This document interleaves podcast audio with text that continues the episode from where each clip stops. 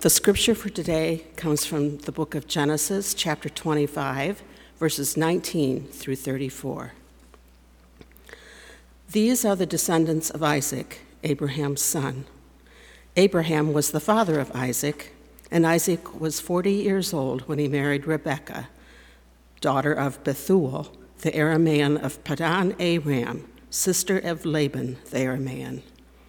Isaac prayed to the Lord for his wife because she was barren. And the Lord granted his prayer, and his wife Rebekah conceived.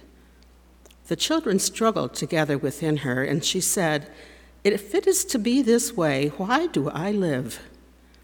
So she went to inquire of the Lord, and the Lord said to her, Two nations are in your womb, and two peoples born of you shall be divided. The one shall be stronger than the other the elder shall serve the younger. When her time to give birth was at hand, there were twins in her womb. The first came out red, all his body like a hairy mantle, so they named him Esau. Afterward, his brother came out with his hand gripping Esau's heel, so he was named Jacob. Isaac was 60 years old when she bore them. When the boys grew up, Esau was a skillful hunter, a man of the field, while Jacob was a quiet man, living in tents. Isaac loved Esau because he was fond of game, but Rebekah loved Jacob. Once, when Jacob was cooking a stew, Esau came in from the field and he was famished. Esau said to Jacob, Let me eat some of that red stuff, for I am famished. Therefore, he was called Edom. Jacob said, First, sell me your birthright. Esau said, I am about to die. Of what use is a birthright to me?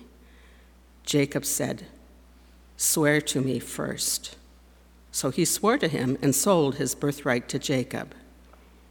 Then Jacob gave Esau bread and lentil stew, and he ate and drank and rose and went his way. Thus Esau despised his birthright the word of God for the people of God. Thanks, Thanks be, be to God. God.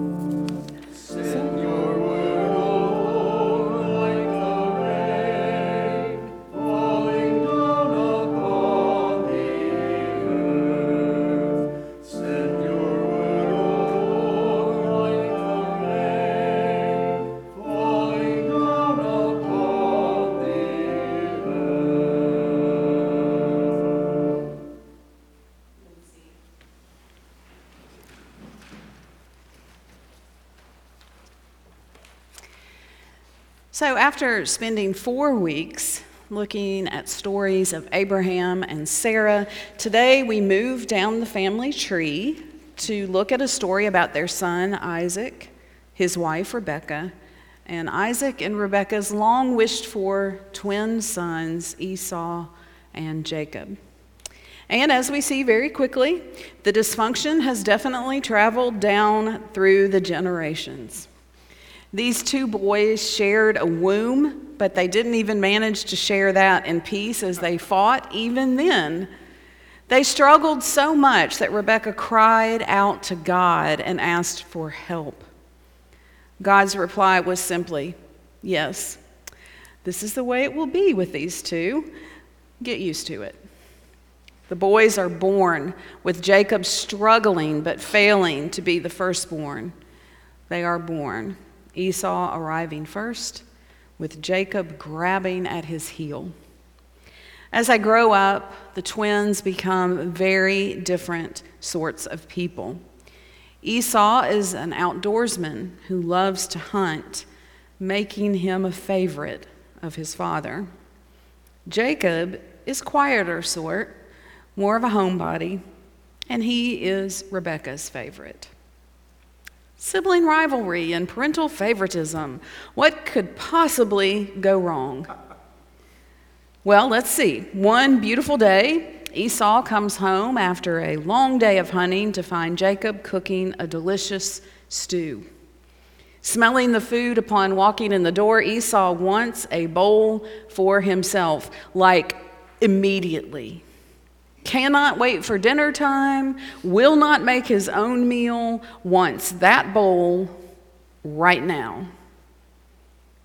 Jacob sees this brother of his, whom he knows to be impulsive and impatient. I'm just betting. I'm betting he knows that. He sees this brother worked up and single minded, and he pounces on the opportunity it presents. Still trying to grasp first place, Jacob tells Esau he can have the stew if he can have Esau's firstborn status. In the culture in which they lived, being the firstborn male brought with it important meaning because the firstborn would one day be in charge of the family when the patriarch died and would be given a double share of the family's property.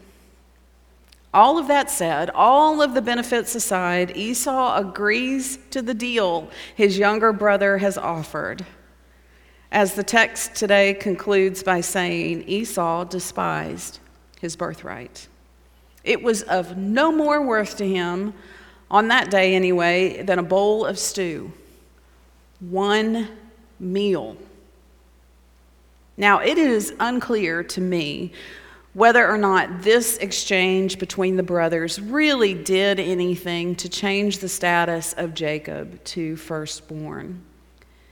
And the reason it's unclear is because there is a story a couple of chapters later in Genesis we will not be looking at in our sermon series. And, and this story is one that to me is more likely to be the exchange that did change Esau and Jacob's fortunes.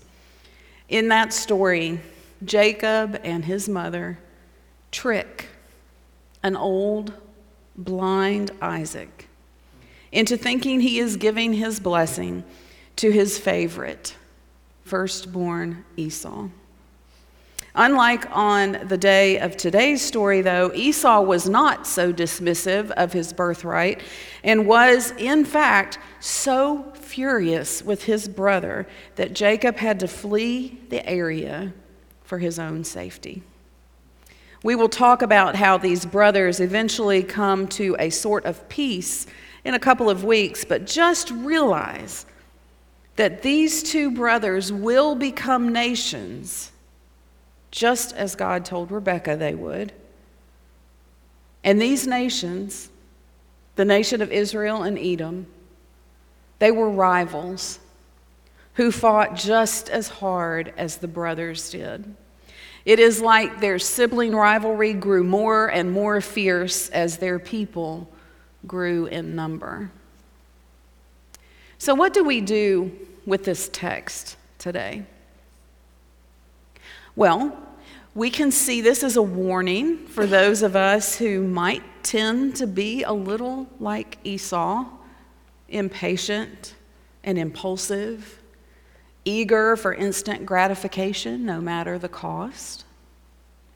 We can see this as a warning for those of us who might tend to be a little like Jacob, manipulative and sneaky, not above taking advantage of even those closest to us in order to get ahead personally. We can do these things, but I want to lift up another thought for us this morning.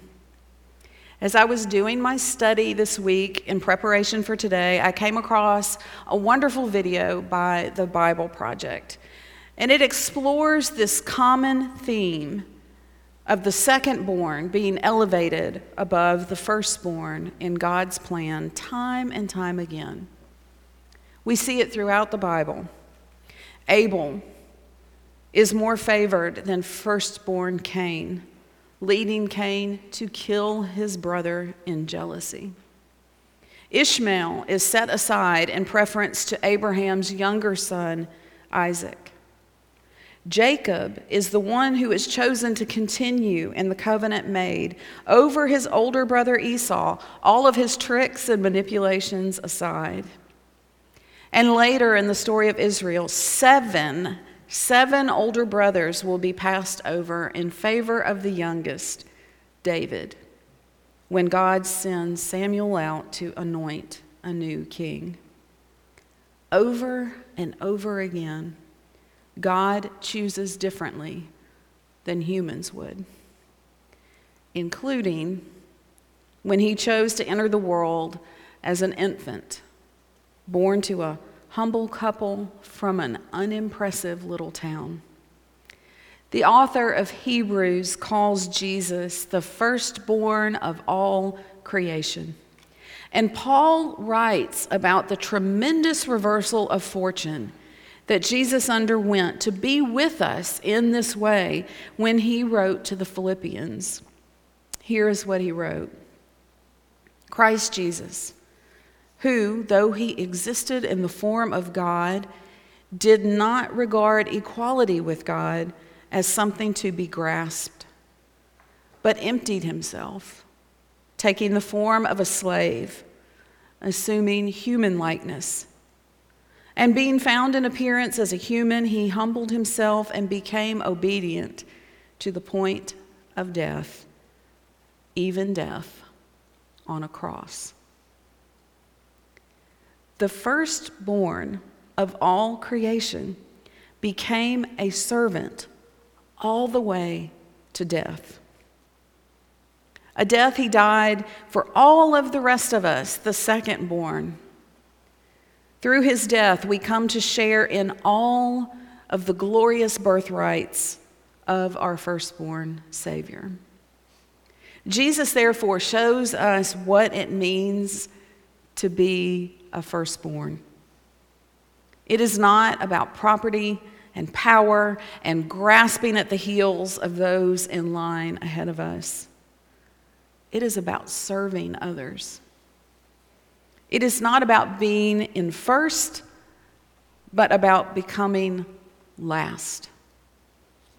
It is not about taking advantage of our brothers and sisters, but about giving them a bowl of stew before they even ask. Jesus showed us a new way to live in community without rivalries, without favoritism, with love and grace and peace. Let Jacob and Esau be a cautionary tale for us all this morning, yes, but more importantly, let Jesus be a beacon and a guide for us. And to finish Paul's thoughts to the Philippians about Jesus, the firstborn who came to us as a humble servant, let me finish telling you what he wrote. Therefore, God exalted him even more highly and gave him the name that is above every other name, so that at the name given to Jesus, every knee should bend in heaven and on earth and under the earth, and every tongue should confess that Jesus Christ is Lord to the glory of God the Father. May we be people who bow to the name above all names and who confess with spirit filled words and deeds the name of Jesus, the firstborn of all creation. And may all we do and all we say be to the glory of our Creator God, now and forevermore. Let us pray. Merciful Father, you share these stories with us in your scripture of very flawed humans. Humans that you still chose to keep covenant with, no matter their shortcomings and flaws. We are thankful for these stories because in them we see that we are there, and we are still loved and cared for. But in addition to the stories of Jacob and Esau and all of those like them, we have stories of Jesus. Stories of ways that we are to be and to live.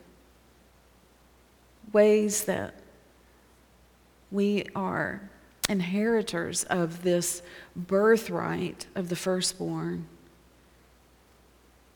Ways that we are to seek to put others before us and you receive all glory. Thank you, Lord, for the ways that you love us, no matter how we struggle to follow you. It is in Jesus' holy name that we pray this morning. Amen.